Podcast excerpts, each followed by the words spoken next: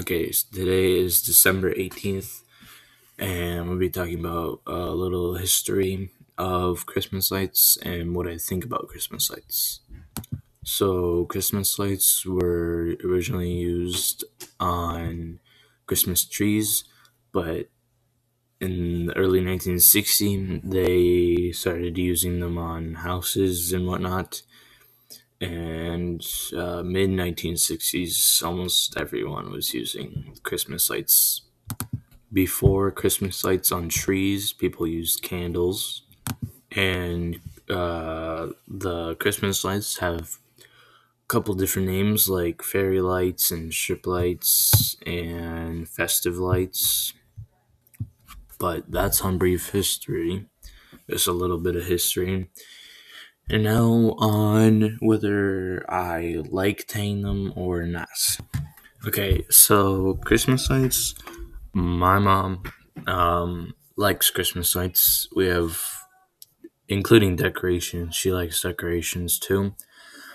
And um, this year, uh, they, uh, the, she put them up earlier because it gets cold, and she put them up, up around like October, mid October, and uh, now it's it's cold, but there's no snow, which sucks, sort of.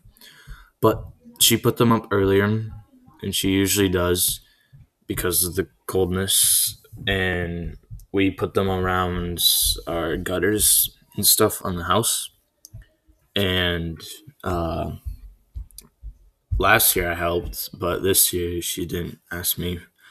But uh, we also put up new Christmas lights on the garage, and last year we didn't. But Christmas lights are cool, but they're kind of hard to untangle, and most of the time they are somewhat broken, and half of the strip doesn't turn on. So that sucks, and you have to get new ones usually. But hanging Christmas lights is okay, but the trying to fix a Christmas light strip it sucks. And Christmas lights look pretty cool, but yeah. I think that they are nice because um, it's better than having a dark house in the winter, especially since it gets darker quicker and everyone's houses are lit up and but yours isn't so. But yeah that's end of the podcast so